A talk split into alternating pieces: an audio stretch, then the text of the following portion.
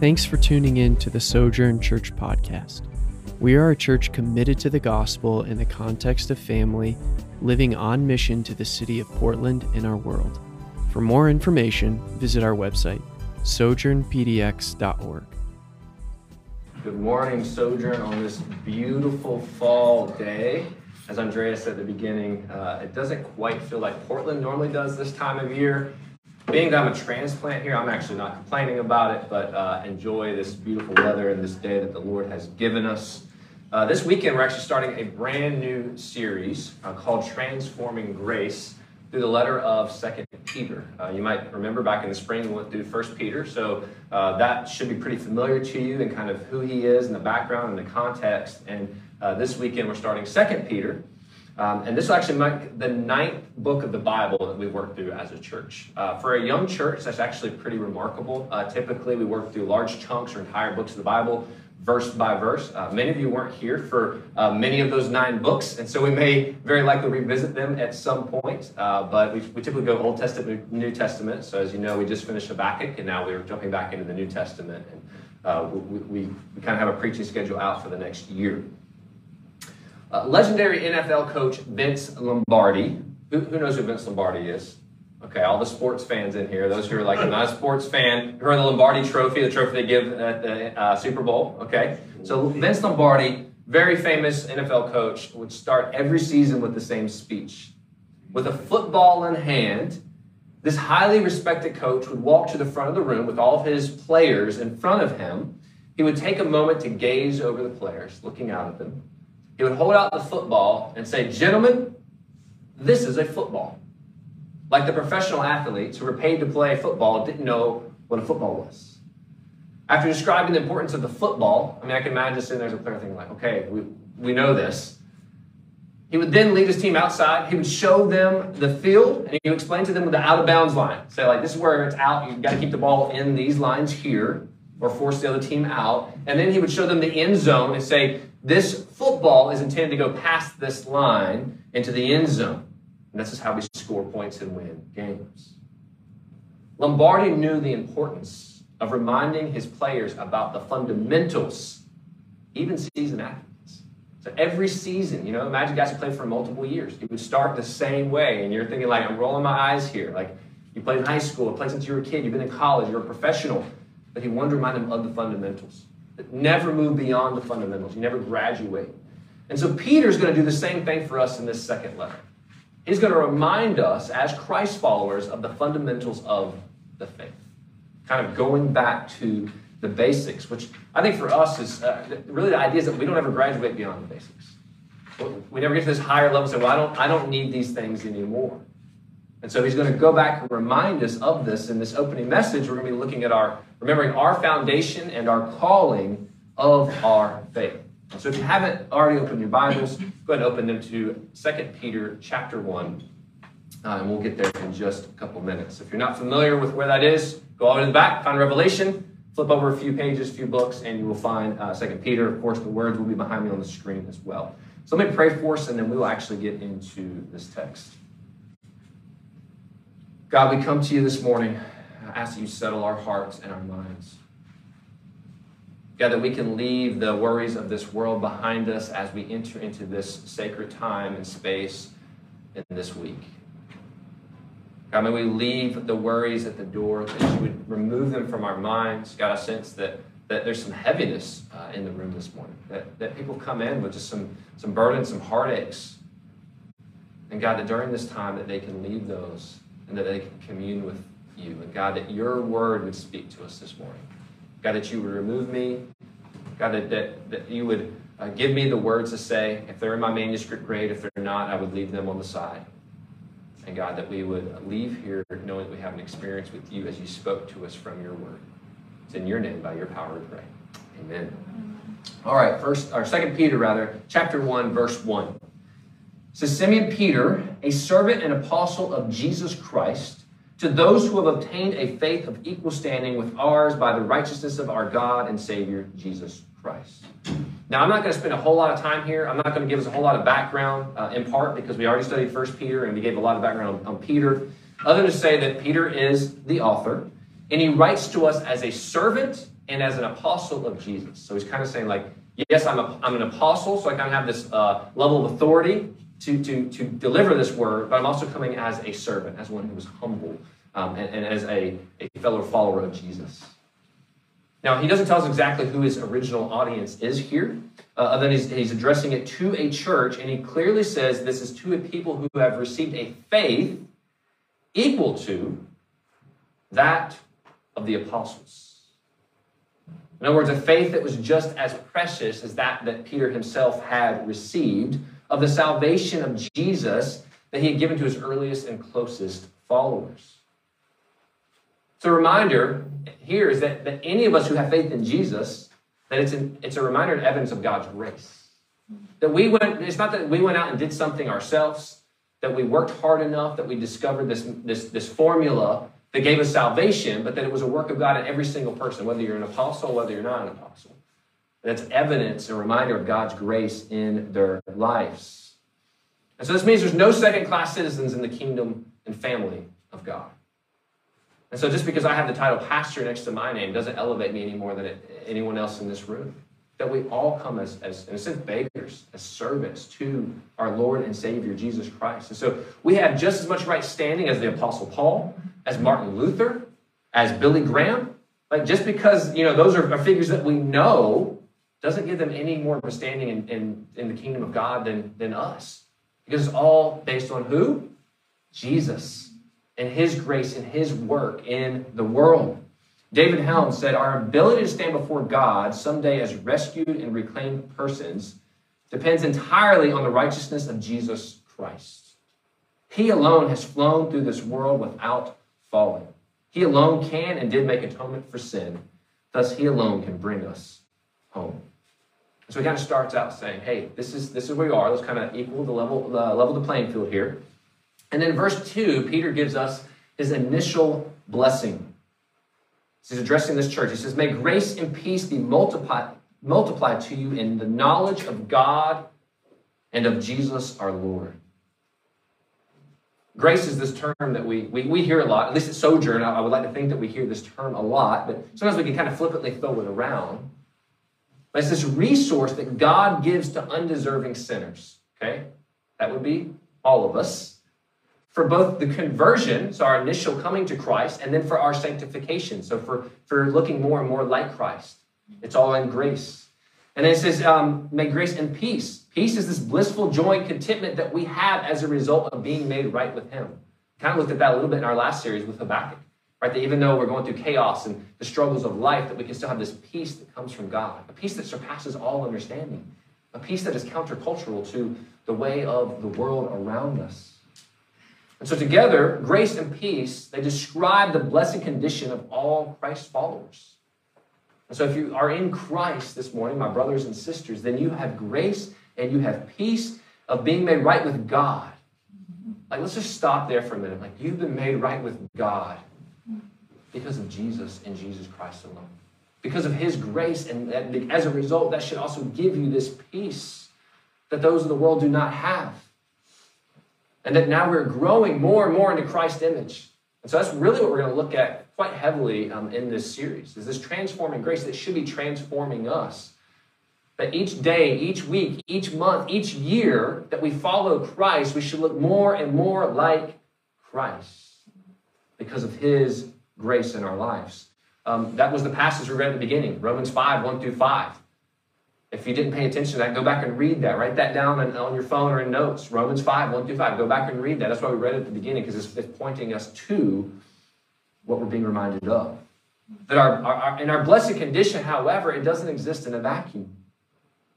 His desire, Peter's desire for us, is that our grace and peace be multiplied in the lives of his readers. Well, how? We already told us. Through the knowledge of God and of Jesus, our Lord. Peter implies that this condition that we are given through Jesus, of, that through his grace and peace, it's brought about to fruition in its fullest sense only in the gospel.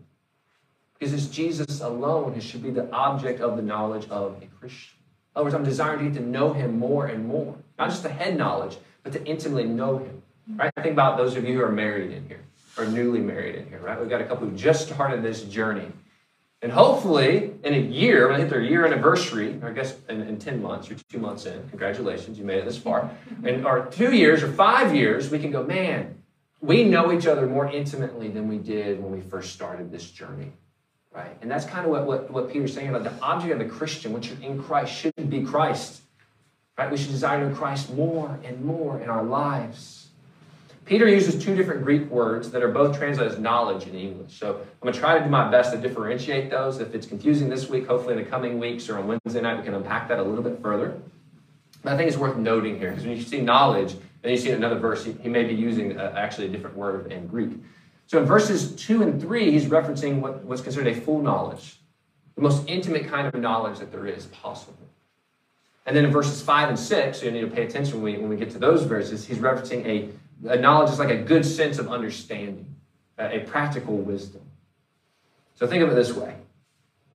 When I plug my destination into my GPS, uh, so I, I, took two of my boys this weekend to Astoria. And I knew kind of how to get to Astoria, but I wasn't sure necessarily. So I plug it into my GPS. I expect to be given clear and accurate directions based on someone's real knowledge, right? Like someone who actually had the knowledge how you get to Astoria. And now with, with internet, Wi-Fi, and all that, like we get real live time, right? Like there's an accident, there's a road closure, and, and we have these things. Although there may be several routes, right? There, I think there's two main ones to Astoria. They are all based on objective realities, and that this will actually get you to your destination. And so the only chance I have to reach my destination is to get real knowledge that is based on what's true and what's right. It can't be someone who just grabbed the map and said, "Well, Uh, here you do this," right? And it's, it's taking you right to the middle of a river or something, right? Like you can't drive there that way. And so if it's true that we need real, actual knowledge to get to our weekend destination using our GPS, how much weightier is it that we have accurate knowledge about the matters of life and death and eternity? Mm-hmm. When I think about this idea of, of evangelism, we could, we could sit here and parse out all day long methods and what's right, how do you do it? Is it lifestyle? Is it through preaching and, and all those things? But I think that this points back to this reality that every single person you know, you should care about them enough and love them enough that you'd want them to have accurate knowledge to know how to make a base and make an informed decision based on factual knowledge. This, this is what God's word tells us, and I believe this with all of my heart. I know this is true. And it's because of that I want you to have this knowledge as well. You're familiar with the expression, there's nothing new under the sun. I feel that every single week as I prepare messages. um, it's funny when you when you start preparing, right? You start with God's word and let God speak to you, and then eventually you add in some other sources and commentaries and things, and like I'll be using you know three or four different ones, and I'm like, they're all saying literally the same thing, or they're all quoting the same guy. I'm like, I should just skip all these guys and get this guy's this guy's commentary because they're all obviously using his to get to the same thing. So there's nothing new under the sun, and that includes the realm of spiritual truth. You know, this is very common in, our, our day and age, our generation, to hear this phrase. This is just my truth, speaking my truth. And as I was looking at this, I was like, I don't need your truth. You don't need my truth. We collectively need the truth. And there's only one truth. And so that's what Peter's going to remind us of in this letter. He's going to remind us of the truth of the gospel that has been delivered to us. Now, I'm not getting to this too much today, but fast forward to chapter 2. He's actually addressing, um, there's false prophets and teachers that have, have come in their midst. And so people are starting to be swayed, right? And I think about, I mean, today we have more access to prophets and teachers and all these things, right? There's, there's, there's churches here in our city, messages online, right? And part of my job is to help uh, protect the flock, guard the flock. And so Peter's coming and reminding the church, he's saying, look, there's false prophets, there's false teachers. They're going to lead you astray. You need to go back to the foundation. We're reminded of the foundation of the truth. Not your truth, but the truth. Now, Peter's going to bring us this big idea of this letter in verses 3 through 4. So let's pick up there. He says, His divine power has granted to us all things that pertain to life and godliness, through the knowledge of him who called us to his own glory and excellence, by which he has granted to us his precious and very great promises, so that through them you may become partakers of the divine nature, having escaped from the corruption that is in the world because of sinful desire. So, Peter's opening letter in the body of this letter asserts number one, that Christ has provided everything required for life and godliness. Next slide, please. So, just so you guys know, that was my introduction. Now we're getting into our first point here. Christ has provided everything required for life and godliness. Look back at verse 3. His divine power has granted to us all things, all things that pertain to life and godliness through the knowledge of him who called us to his own glory and excellence. So this divine power, it's, it's Christ, right? It's, it's his power. But it says he has granted that. If you grant something to somebody, right, you're, you're giving it to them. So he's given it to um, his followers when it comes to the matters of life and godliness. So the question is not, once again, if you are in Christ, if you identify yourself with Christ, you've given your life to Christ and you submit your life to him, the question is not, do you have the power? There's, there's tribes out there that, that'll focus on this, right? You've got to do some special extra thing and a second baptism. All. Like, no, do you have the power is not the question. Because he's already told us we have the power. We've been granted the power. The question is, do you desire godliness? Do you actually desire to look more and more like our Savior? Because you've already been granted the power through the knowledge that you have of God. And God ultimately desires for his children to look like his son, Jesus Christ. So we're all to be looking more and more like Jesus. The Apostle Paul actually tells us that we were marked for people before the beginning of time. Romans 8:29 says this. For those whom he foreknew, he also predestined to be conformed to the image of his son. So before the beginning of time, that we were marked Right? We were marked. Have you ever felt like you were marked in your life? This, this can be good and bad. There's been circle, certain circles I've been in, and I'm like, I'm a marked guy. Meaning I'm on, I'm on the list that they don't care. They don't want to invest in me. Right? But in this sense, God does want to invest in you. Like he, said, you were marked people before the beginning of time. We also know that we were created in the image of God. If you read the very first book of the Bible in Genesis chapter 1, verse 27. But then in Genesis 3, what happened? The fall sin enters the world, we messed up that image. And from that point on, the rest of the Bible is a story of God's activity in Christ to rescue and recover his image and restore the purpose he intended for mankind. Isn't that a beautiful story? Right? I think sometimes we just haven't actually read God's word that he gave us to be reminded and remember that, man, things started out really, really good, like better than we could even imagine. And then they went really, really bad. And then the rest of this story, the rest of this book, is God's story of coming to rescue us, to deliver us from ourselves and from our sin and our shame. That is, that is good news. And that's why Peter says that Christ has given us everything that we need. Everything that we need that pertains to life and godliness. In other words, Jesus has provided everything we need to flesh out or to work out his life and everyday living as reflect his image. He's given us the tools. He's given us the ways to do this. Jim Shaddix says, when the power of God through Christ is at play in the Christian life, the believer has absolutely everything he or she needs to be true to the calling of spiritual maturity and growth in Christ's likeness. Hold on to that because we'll unpack that a little bit further in verses 5 through 11. Number two, the promise of being like Christ.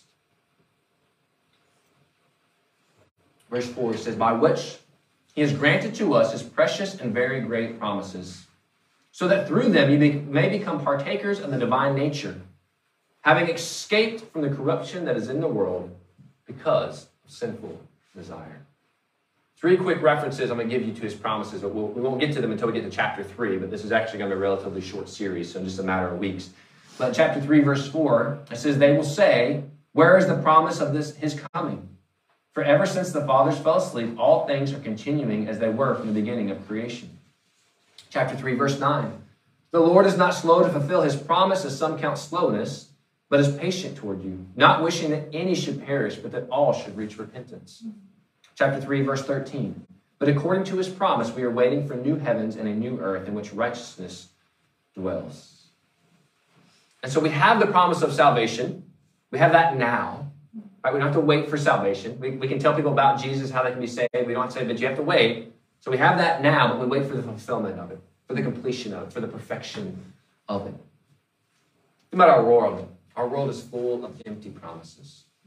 You may have experienced an empty promise this weekend, right? Uh, uh, I'm a Carolina Panthers fan since I'm originally from the East Coast or from North Carolina. Like we signed Baker Mayfield and we had the promise of a, a better season. Well, here we are. We've won one game. We fired our coach, and it's like we're going through this a crisis again, right? It's an empty promise. I recently watched uh, the documentary Tinder Swindler. Anybody watch that documentary? No, I'm only the shallow one here. Well, it tells the story of this guy who used the dating app Tinder, which I've never had. I'm a happily married man of 15 years. But he used it to connect with women to con them out of money. And he would basically make up this scenario that he pretended he had a bunch of money, which he did because he got it from other women that he conned. But then he would get into a scenario where, hey, I've been kidnapped or this, I can't give you all the details. Can you wire me this money? And he conned women out of $10 million. Wow. He lived this life for quite a while. That's an empty promise to these women, right? That's an extreme example. So while life is full of empty promises, there's one promise we can bank on. We can bank on the promise of the Word of God. But you have to read it to know what the promises are that's in here. Because every word proves to be true. Now, some of it, remember we looked a couple weeks ago at Romans 8, some of it is the future fulfillment of it. And that's going to take a while. We may not even see it in our lifetime. But that we can bank on every single word that his promises stand true. Now, the second part of verse 4, he tells us, he says, We will become partakers of the divine nature. As Christ renews and restores the image of God in believers through our already but not yet salvation. So we'll become partakers of the divine nature. Do you feel like your nature is divine? No. Right? That doesn't like we I think we get the like sinful nature. Right, that part I get. Even this morning, as we're setting up in a moment of frustration, I kind of said, My flesh, that's the language I'll use. My flesh wants to say this, right? It's, it wasn't my divine nature, it was my sinful nature. But it says that we will become partakers of the divine nature. And as this happens, everything about you changes. So, once again, let's start. Just think in your mind. Take a moment. Think about your moment if you are in Christ when you gave your life to Christ. Everything should daily, weekly, monthly, yearly change. So as you reflect back, rewind the tape. Now, it may have been only a couple months, it may have been a number of years, but you rewind the tape that everything about you should be, maybe it's slowly and gradually, so it's drastically changing. What you do, how you do it, how we make decisions. Everything changes because now we have a different nature. Now we have a nature that is divine, which should change our desires. Now, we, we know that we still struggle with that sinful nature, right? We still know that we struggle with that sin, sinful uh, desires as well.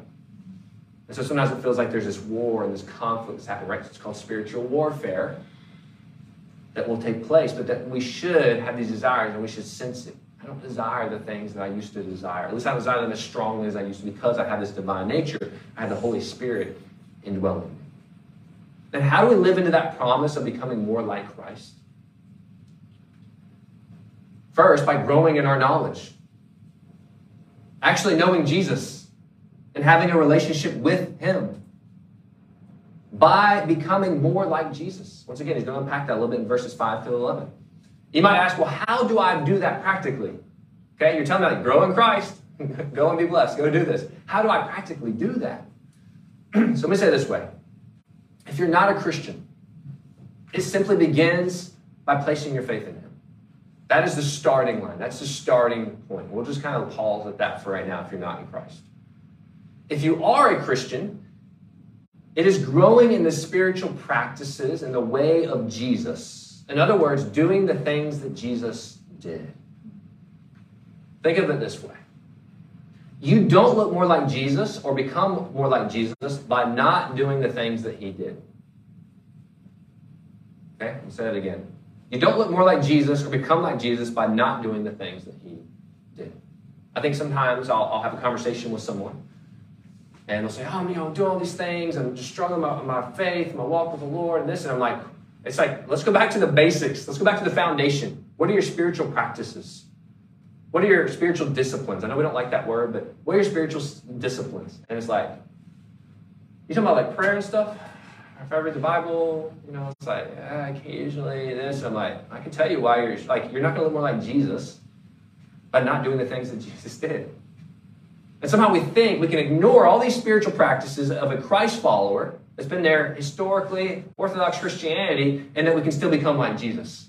It's like I'm going to do completely opposite or my own way kind of tack Jesus on on the, on the side here, right? Like if you ever, don't raise your hand if you ever did this. If you ever had like you were dating someone, you were in a serious relationship, did you ever have like a side a side relationship. That's really bad. Don't do that. If you're married in here, please talk to me afterwards. We're going to have a um, intense counseling session. But we all know those stories, right? It's like you're not going to get closer to this person, this person by adding this little side thing, right? But we somehow think I can live my life however I want. I can kind of tack Jesus on when he's convenient. And maybe I'll pray occasionally when there's a crisis or when I'm upset with God and like, what are you doing? Yet we think, why don't I look more like Christ? Why am I not closer to Christ. We don't become more like Jesus by not doing the things that he did. Now, brief note. You might be hearing my words, whether on the screen or later in a podcast or here, and you might think, I'm a, I'm a new or younger follower of Christ. And you might be thinking, I don't know where to start, or you're overwhelming me by everything that you're saying right now. This is why we are here. So let me kind of pause there and say, we are a church. Talk about this journey of learning what it means to follow Jesus. So we are here to help you because none of us none of us get it none of us graduate beyond it. It doesn't happen overnight. But it's a long obedience in the same direction. That's part of what we call discipleship or apprenticing to the way of jesus. So don't be overwhelmed by it. But that's why we do life in community. To say that we want to help one another we want to help each other get to that place while we're, while we're reminded of these things. When i think about looking more like jesus getting close to jesus I think about going to Matt's Barbecue. Anyone ever been to Matt's Barbecue? It's like the best barbecue you can get in the city. It's Texas style, which I'll give them a break because it's, it's, you know it's not North Carolina. But the aroma, if you ever go to a barbecue restaurant, like a really good barbecue restaurant, they're cooking with wood. Like if they don't have wood, don't go there. But they're cooking with real wood. The aroma of the barbecue, you leave and you smell like what? Barbecue, pit, smoke. Because the aroma has washed over your body because you got really close to it. When, you, when you're with Jesus, and you're spending time with Jesus, and you're doing the practices of Jesus, you will resemble Jesus. The aroma of Jesus will be on you to the point that when you are going about your daily life, people will sense. They may not know how to pinpoint it. You know, if, if, if you're a fellow Christian, a lot of times we go, man, that person spent time with Jesus this week. Like, I can tell. And if it's someone who's, who's not following Christ, and they might just there's something different about the person. There's just like this sense of, of peace or something that's with them. Because the aroma of Christ will just be all over you. Now, what Peter's getting at here is our really this idea of sanctification. Like that's a big theological word as we grow more and more like Christ. Now, if you run into someone that you haven't seen for a long time, let's just say today, it's a beautiful day, you're out in the park and you run into somebody, you're like, hey, it's you know Michael from high school. Like, man, how you been? It's it's it's been quite a while. You know, I haven't I haven't seen you. And they tell you that you haven't changed one bit. You would take that as a compliment, right? Like, yeah, yeah, man, I'm still looking good. Now, just for the record, that never happens to me. Everybody's like, man, you're really aged. you know, you look really old. You look people always. I'm like, no, this never happens to me. But if that happens to you, then you're like, yeah, I take it as a compliment. But if someone were to say that about your spiritual life, about your walk with Christ, about you following Jesus, that would be a serious problem. Imagine following Jesus, being a professed Christian, let's just say five years. And Christ looks at you and says, You're exactly the same you were five years ago. Right? We see this throughout Scripture. We have this idea of milk and meat and, and what can handle maturing in Christ. Like, yes, your, your standing as far as salvation goes, like, yes, it's the same because it's all what? Built on Jesus. But as far as our maturing in Christ, it says you haven't changed one bit. Because our knowledge and faith in Christ is to lead us to growth in Christ likeness. But it starts with doing the things that Christ did. Now, the section of verses 5 to 11 for the record, I really wanted to make this two messages and I chose to make it one, so bear with me this week. Um, the section of verses 5 to 11 is a wake up call for us to grow in Christ likeness. And Peter's going to make this argument further that we are to be in a constant state of growing and looking more and more like Jesus. And so, number three, be progressing in your faith. says, verse 5 For this very reason, make every effort to supplement your faith with virtue, and virtue with knowledge, and knowledge with self control, and self control with steadfastness, and steadfastness with godliness, and godliness with brotherly affection, and brotherly affection with love. So Peter issues this appeal to his readers to be progressing in their faith. Why? Because the believer's initial faith is merely the foundation on which God intends to build a full orb calling into his image. We kind of find this beautiful tension of scripture here, and I want you to hear this of God's divine sovereignty, kind of God's over all things, and then human responsibility. Because our previous verses, 3 through 4, he undeniably declares that our calling unto salvation is the work of God alone. Amen? Amen. Right? Like we bring nothing to the table, that we are all guests, that Jesus has paid it all. Amen. But here in verses 5 through 7, we kind of see this striking contrast about the liability and the responsibility that we have in doing something with our calling, with our salvation, that, that once we're in Christ. So we see this divine tension, as I call it. Now, here in, in kind of this mystery, here's my pastoral word to you on the mysteries of Scripture. And you may not like it. It's okay to leave the mysteries of Scripture as mysteries. Find rest in that tension. I'm not saying we don't pursue God's word, that we don't study it, that we don't seek clarity. What did you mean on this? But we're talking about God here. And there are things that I don't think, you know, there's things that we've debated throughout the centuries, but there's aspects of mysteries of Scripture that I don't know that God's going to reveal that to us in, in, in complete clarity that we would want this side of heaven. So I think it's okay to let some of those mysteries remain mysteries. We can kind of live in this tension. And Peter's appeal, he's pointing this reality. And we, I've seen this happen a lot. Been in church for a very long time. That once someone gives their life to Christ, they can quickly turn into passivity and apathy. We see this in churches all over today. I've already kind of referenced this a little bit, but those who add Christianity into one aspect of their life among a list of others, instead of making it their life mission and calling. I think one thing that we do a disservice to in kind of the church, and I would even say probably here at Sojourn Church, so we really do people a disservice because we focus so much on the initial start of faith and, and salvation, and giving all our life to Christ. And then it's like, man, you've made it through the finish line. Is almost how we treat it, right? You've finished the 5K, whatever, you've run the like you've made it. Woo, you're saved. And then and then we go through baptism, which we should, right? It's a biblical thing. And then it, and then we kind of drop the ball a lot of times there. Instead of focusing on this idea that yes, you've been called to Christ, but you've also been called to this family called the church. Right? I know people say, man, you're a pastor, I say it. But no, like I see it in Scripture. Like we are called, He's given us one another, that we are to be helping each other grow in these ways that we can look more and more like Christ. So if you get a text from me or you get a call from me, it might just be me. I'm not just checking up on you studies because I love you and I care for you. And I may just want to go hang out. And so Peter's appeal, he's appealing to the church, it should be growing, should be looking more like Christ. He gives us seven certain attributes that are necessary for the believer's calling to maturity and Peter wants to add to these generously and sacrificially to your faith. And so if you're not a Christian again, how do you begin your faith? Or how do you begin your Christian life, rather? By faith. And then Christ will start to produce these qualities in you. Now, we might bristle at this word effort because we focus it's all the work of Christ. Because we're not saved by our effort, it is by God's grace. But think of it this way God's grace makes it where our efforts are not necessary. God's grace makes our efforts possible. Our efforts not necessary for salvation, but it makes our efforts necessary in growing in these ways.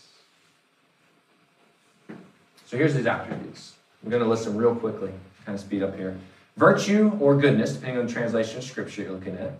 Nobody's born good or virtuous, but believers in Christ can live out his goodness by his grace. Gives us knowledge, wisdom, and discernment that every Christian needs to live a virtuous life. Self control. Control of one's passions is only possible as one submits to the control of the indwelling Christ. Steadfastness or endurance. They would need this for the coming persecution in their case, and coming for the trials and hardships in our case. Godliness. Piety and devotion to God that is manifested in right feeling and behavior toward Him. brotherly affection, an affection to share between brothers and sisters in Christ, manifested in kindness, generosity, and courtesy. Love, the pinnacle of the attributes is the agape love that God demonstrates to us and that we in turn demonstrate to others. So he's given us these seven attributes, saying, brothers, sisters, this is what you are to be growing in. This is as you grow in your knowledge of Christ, that God enables you to, to, to experience these, to live these out. And so how do we apply these to our lives? The first is a reminder. This is, list is driven by the divine nature. That's how. It's not of our, I think sometimes we think, man, how do I do that? Because we're thinking in our sinful flesh nature. No, this is the divine nature that, that creates these in us and stirs these in us. Second is we need to nurture these qualities in our life through the power given to us in Christ. We have been given power and we have been given tools and we've been given ways to nurture these. Third is a caution. Don't be legalistic and limiting with this list. We shouldn't limit the measure of our Christ likeness or our growth to these seven qualities in life. And so the point is that authentic faith in Christ ought to ever be progressing, that it ought to be growing and manifesting in attributes like these that Peter has provided to us. So the question is not, do you have access to them? If you are a Christian, again, you have full and complete access. Right? It's like you have been adopted into God's family through Christ. And now, as an adopted son and daughter, you have complete access to all of these. So the question then is, are you growing in? Them? Because there's never a moment in the life of a Christian when you should not be growing. I watched a, uh, another documentary. I watched a lot of documentaries, it seems, uh, recently called On the Redeem Team. Does anyone watch this documentary? Okay, I'm the only one. Okay, a couple people in here. So this is uh, the, the 2008 Olympic team. The, the men's world national team was embarrassed in 2004. And so in 2008, they're like, we are coming back on the world stage. And they recruited all the best NBA players including Kobe Bryant, who was arguably the best player in the NBA at that time. And one thing that stuck out to me about this Kobe Bryant, once again, best basketball player uh, in the world at this time in 2008. And it showed where they're enjoying their activities as a team. And so one night, I can't remember what happened, but all the guys went out and party. They were like, man, we're going to celebrate. I don't know if it was because they had a, a, big win or something, right? They went out and celebrated. They were out until like the wee hours of the morning. And so they're getting back like 4.35, 5.30 in the morning. And what do they see? Kobe Bryant. What's he doing? He's going to the gym to work on the basics, the fundamentals, and to keep practicing. Because he, he knew for them to win, for him to be the best player and to maintain being the best player, he was going to have to continue to practice to perfection. And so I, I look at that, man, that's that's a picture of us continuing our practices in Christ. We don't graduate beyond them. We don't get to the point, you know, I don't go, man, I'm a, I'm a pastor. I've got an MDiv. I've got an MA. I went to seminary. I've been over, you know, I don't. No. It's like, go back to the basics. Allow God to work in you. Allow God to work these things in our lives. Number four, be effective and fruitful in your faith. For if these qualities are yours and are increasing, they keep you from being ineffective or unfruitful in the knowledge of our Lord Jesus Christ. Whoever lacks these qualities is so nearsighted that he is blind, having forgotten that he was cleansed from his former sins. So Peter moves from his appeal and his aim in wanting to believers to be productive in their faith. And notice, is one or the other. Either you're progressing in your influence and godly character, or you're not. There's really no middle option. So either you're growing and looking more like Christ, or you're not growing and you're looking less like Christ. And that's true for every single one of us today. We see this in a couple other points. I'm going to speed this up here. James 2.20. So do you want to be shown, you foolish person, that faith apart from works is useless? Titus 3.14. And let our people learn to devote themselves to good works, so as to help cases of urgent need and not be unfruitful. So Peter's suggesting if we don't unleash these qualities that have been given to us in Christ, then we are ineffective and unfruitful. That will be the result. Like, imagine in any other area of your life. You start a job, you start a career. Would you want to get into that career and then be ineffective and unfruitful? Like, no, you want to climb up the ladder. But once again, somehow it's like crept into the church, at least in, in our Western version of the church, where it's, it's almost okay to be ineffective and unfruitful. Right? Like, like studies show us that if you attend any form of church function once a month, and like you're a regular, and like almost like that's a good thing. And I'm like, I don't I think I see why the church collectively is ineffective and unfruitful. And people wonder, why is, why is our nation continuing to go backwards? Well, I think it's because the church is ineffective and unfruitful. I think that's why. And the upcoming election is not going to change that. Us, us pursuing Christ, growing in the virtues of Christ, living out as the bride of Christ is what's going to change that. God showing up and working through his people. And so knowledge shows us that this is a particular kind of effectiveness and fruitfulness. That as you grow in these spiritual qualities, it will make your spiritual life effective. Number five, I'll finish up. Be sure and steadfast in your salvation. Therefore, brothers, be all the more diligent to confirm your calling and election. For if you practice these qualities, you will never fall. For in this way, there will be richly provided for you an entrance into the eternal kingdom of our Lord and Savior, Jesus Christ.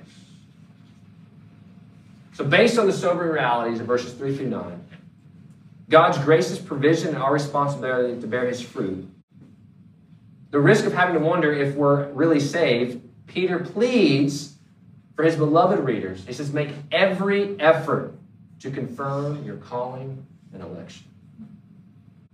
So Peter starts in verse 10. He's looking all the way back to the place, remember, before the foundation of the world. We sing that last song, the idea of this firm foundation. Ephesians 1 4. Even as he chose us in him before the foundation of the world. It's right there, it's plain in Scripture. That we should be holy and blameless before him. This was our place that we were given in Christ. This is how we were marked. And so that God's salvation is both elective and effective. Okay? It's elective, we see this in verses 3 through 5 by creating faith in us, resourcing us for godliness, and giving us his divine nature, freeing us from sin. It's effective because at some point the gospel is preached and we respond, and all the above is applied to our lives. So in this passage, it's not what God has done that Peter's actually emphasizing. It's what, what needs to be done in confirming our calling. That we have been given an active involvement and responsibility to confirm our calling. In other words, it's not we give our lives to Christ and then we sit back and just veg out on Netflix. God's at work. God's doing it, right? That's called an, an abuse of God's sovereignty. That's called an abuse of these things, right? And you go, well, God's doing it. Like, there's no need to do world missions. There's no reason to share the gospel with people. There's no reason to do these things, right? That's, that's an abuse of, of the responsibility and involvement that God has given to us, that He's chosen to give us part of His plan of salvation for the world. So, how do we do this? by continually growing in our knowledge, our practices that lead to our maturing. Then in verse 11, he looks all the way to the future. And so the question and challenge for us then as we wrap up is what do we do in between? He looks all the way back to our foundation, he looks all the way up to our future. We're living in the middle. What do we do? Be diligent to confirm our election Think about if you're going to fly somewhere this afternoon. Do you want a confirmed ticket or standby ticket? Confirmed ticket, right? Standby, you may miss the flight. You may never get a flight. You want to have a confirmed ticket that is confirmed that you are getting on this plane. You're going from point A to point B, wherever it is that you are needing to go. so we want to make sure that we are confirmed in our faith in God through Jesus Christ. You'll never fall. Yes, you will sin, but never fall into apostasy. And that's what he tells us there. And why we gather weekly, in part, what we're doing now is to remind ourselves of the coming kingdom and to get through this present and suffering life. Because he's given us each other to remind ourselves of this. So if you're, you're not a Christian, you're asking, me, how do I enter into this kingdom? It's by faith. That you see Jesus as your Savior and the only one who can bring you into this kingdom as the king of the kingdom and you repent of your sin and place your faith in him, if he will have. In church, we are to be continually be progressing in our faith. So let me pray for us. Uh, Ben's going to come back up, lead us in worship. We'll continue. Father God, we thank you for reminding us of our firm foundation that we have in you. God says that you called us before the foundation of the world. And honestly, we don't fully understand what that means. But God, may we rest in the tension of Scripture, trusting in you and your word. God, may we look to the future and see what has been given to us already through you. But may we be reminded that we live in the middle, that we live in the in between, in the already but not yet. And God, may we as your bride, may we as your church continue to point one another towards you. And God, may we look more and more like you. God, Sojourn Church may never be the biggest church. We may never be the coolest church. Or, God, we may never be numerous things. But God, may we be a church that the people in our city and those around us look and say, that church looks like Jesus. God, they may not like everything we do. They may not like our convictions. They may be dead set against us. But God, may they not be able to say that we don't look like you. And that is a prayer of our heart. And that is the worship we give you now. In your name. Amen. Thank you so much for listening. We'd love to hear how God is working in your life. You can connect with us and find more available teachings and resources at our website, sojournpdx.org.